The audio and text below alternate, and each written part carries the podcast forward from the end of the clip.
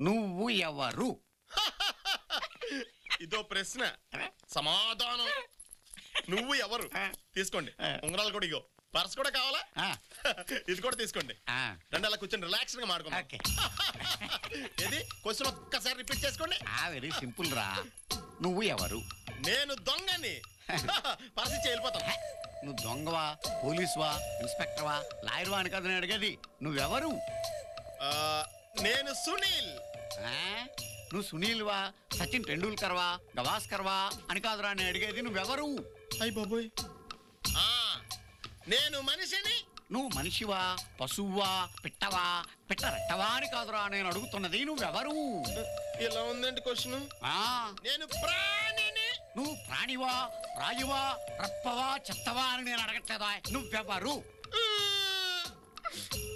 చిన్నపిల్ల చేసి అని చెప్పి టఫ్ క్వశ్చన్ అడిగేస్తావా? ఈ నాయి కూడా కాదు ఎక్కడెక్కడి నుంచో తెచ్చుకున్నాను నేను. వెళ్ళిపోతాను ఎవరు ఈ తడికి తలుపులు ఇరవై నాలుగు గంటలు నీ కోసం తెరిచే ఉంటాయి. నువ్వు ఎప్పుడొచ్చి సమాధానం చెప్తే అప్పుడే నీ నగలు పట్టుకెళ్ళొచ్చు నువ్వు. వెళ్ళు. ఈ కామెడీ సన్నివేశం మనందరికీ గుర్తుండే ఉంటుంది. ఎస్ నువ్వు ఎవరు అనే ఈ సులువైన ప్రశ్నకి సమాధానం మాత్రం అంత తేలికైంది కాదనే చెప్పాలి. నువ్వు ఎంత ఆలోచిస్తే ఈ ప్రశ్నలో అంత లోతుంది అన్న విషయం నీకు అర్థమవుతుంది. ఈ ప్రశ్నకి నీకు నిజంగా సమాధానం దొరకాలంటే నువ్వు సన్యాసం తీసుకోవాల్సిన అవసరం లేదు. బాబాజీగా మారాల్సిన పని అసలే లేదు. ఓట్లు పడాలంటే మన రాజకీయ నాయకులకి కులం అవసరం. వేదిక మీద మైక్ పట్టుకుని ఒక పాస్టర్ మాట్లాడితే అక్కడ వేలల్లో జనాలు చేరడానికి మతం అవసరం. వెంకటేశ్వర స్వామి హుండీలో డబ్బులు నిండాలంటే మన కోరికలు తీరాలన్న స్వార్థం అత్యంత అవసరం. గుంపుని ఒక చోట చేర్చే ఈ కుల మతాల్ని ఒక్కసారి పక్కన పెట్టి ఆలోచిద్దాం.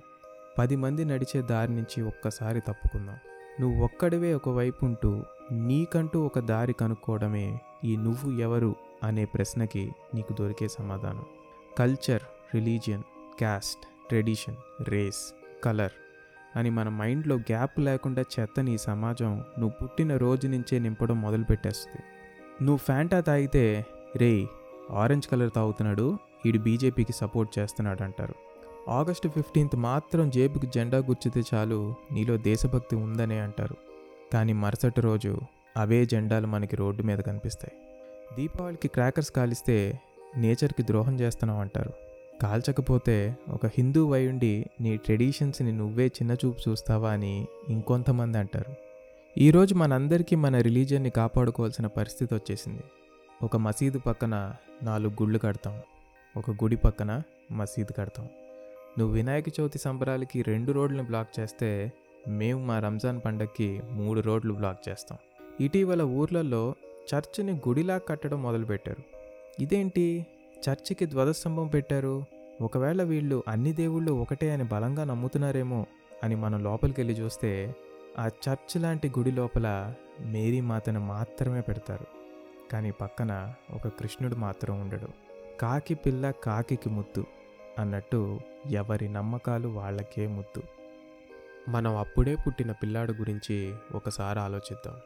ఒక పిల్లోడు పుట్టాక వాడిని ఒక బ్రాహ్మిన్ ఫ్యామిలీ దగ్గర వదిలేస్తే వాడు గుడికెళ్తూ రుచికరమైన తాజా కాయగూరలు తింటూ పెరుగుతాడు. ఒక ముస్లిం బాయ్ దగ్గర వదిలేస్తే వాడు కమ్మటి నాన్ వెజ్ తింటూ పెరుగుతాడు. అదే క్రిస్టియన్స్ పేరెంట్స్ అయితే ప్రేయర్ తర్వాత వైన్ కూడా తాగుతాడు. ఇక్కడ పిల్లాడు ఒకడే కానీ వాడు పెరిగే చోటు వాడు చుట్టూ ఉన్న జనాలు వాడు పరిసరాలని బట్టి వాడు ఎలా మారతాడనేది ఆధారపడి ఉంటుంది నువ్వు పుట్టగానే రాముడు గురించి నీకు తెలియదు నీకు చెప్పబడుతుంది. దేవుడితో మాట్లాడాలంటే రెండు చేతులు కలిపి దండం పెట్టాలని నీకు తెలియదు నీ చుట్టూ ఉన్న వాళ్ళు నేర్పుతారు. ఐదైతే నమాజ్ క్రమం తప్పకుండా వెళ్ళాలని పుట్టగానే ఏ పిల్లాడికి తెలియదు అలా అల్లా నమాజ్ టైమింగ్స్ చెప్పి ఒక పిల్లాడిని పుట్టించాడు. తినే ముందు పడుకునే ముందు ప్రతిరోజు లేవగానే థ్యాంక్ యూ మై లార్డ్ అని ఆ జీసస్కి మనం కృతజ్ఞత చెప్పుకోవాలని ఏ పిల్లాడికి తెలియదు ఆలోచిస్తే ఇవన్నీ మన మైండ్లోకి మెల్లి మెల్లిగా ప్రోగ్రామ్ చేయబడతాయి. ఇది మంచిదా చెడ్డదా అన్న ఆలోచన ఒక్కసారి పక్కన పెట్టి మళ్ళీ అదే చిన్న పిల్లాడిని ఒక్కసారి గుర్తు తెచ్చుకుందాం. పిల్లాడికి వాడిని ఆడించేవాడు గడ్డంతో ఉన్నాడా? మొహానికి బొట్టుందా? లేక మెడలో సిలువుందా? అనే దాంతో సంబంధం ఉండదు. వాడిని ఆడిస్తే నవ్వుతాడు గిల్లితే ఏడుస్తాడు. కానీ ఒకడికి ఊహొచ్చాక కూడా సమాజం ఆ పిల్లోడిని అలాగే ఉండనిస్తుందా? నీ డే టు డే లైఫ్లో ఈ ప్రోగ్రామ్డ్ సొసైటీ బారి నుంచి నువ్వు ఎలాగో బయటపడలేవు. అందుకే నీకసలు నువ్వు ఎవరు అన్న ప్రశ్న కలిగినప్పుడు ఒక్కసారి నేచర్లోకి వెళ్ళు. సముద్రం ఒడ్డున కూర్చుని ఆకాశం నీరు ఎక్కడ కలుస్తుందా అని చూడు. అంతులేని ఆ అలల సంగ్రామాన్ని చూడు. నువ్వు ఈదలేని ఆ సముద్రం లోతుని చూడు. ఈ కులం మతం జాతి లాంటివి నీకు చాలా చిన్నగా కనిపిస్తాయి. నువ్వు ఎప్పుడో మర్చిపోయిన నీలో ఆ చిన్న పిల్లోడు నీ డిప్ప మీద ఒక్కటి పీకి ఎరా నన్ను మర్చిపోయావా? అని నీతో కూర్చుని కాసేపు కబుర్లు చెప్తాడు. ఒక అడవి మధ్యన క్యాంపులో ఒక్క రోజు గడుపు. ఆ చెట్లకి అక్కడున్న జంతువులకి నీ కులమతాలతో పట్టింపు లేదు. నీ మతం సూర్యుడి ఉదయించకుండా ఆపలేదు. అలానే సూర్యుడు అస్తమించడాన్ని నీ కులం అడ్డుకోలేదు. ఈ విషయం నీకు నేచర్తో గడిపిన మొదటి రోజే చాలా స్పష్టంగా అర్థమైపోతుంది. వెన్నెల దీపం కొందరిదా అడవికి సైతం వెలుగు కదా అని సిరివెన్నెల గారు చాలా అద్భుతంగా రాశారు. నీ కులం వాళ్ళకి మాత్రమే చంద్రుణ్ణి కనిపించకుండా ఉండే ప్రయత్నం చేయగలవా? అలా చేస్తే అప్పుడు నీ కులం నీ మతమే గొప్పదని అందరం ఒప్పుకుందాం. నేచర్ ముందు మనం అంతా సమానమే. అలానే మనిషిని మనిషిగా చూడటానికి మించిన గొప్ప మతం ఏదీ లేదు అనేది నీకు నేచరే నేర్పుతుంది.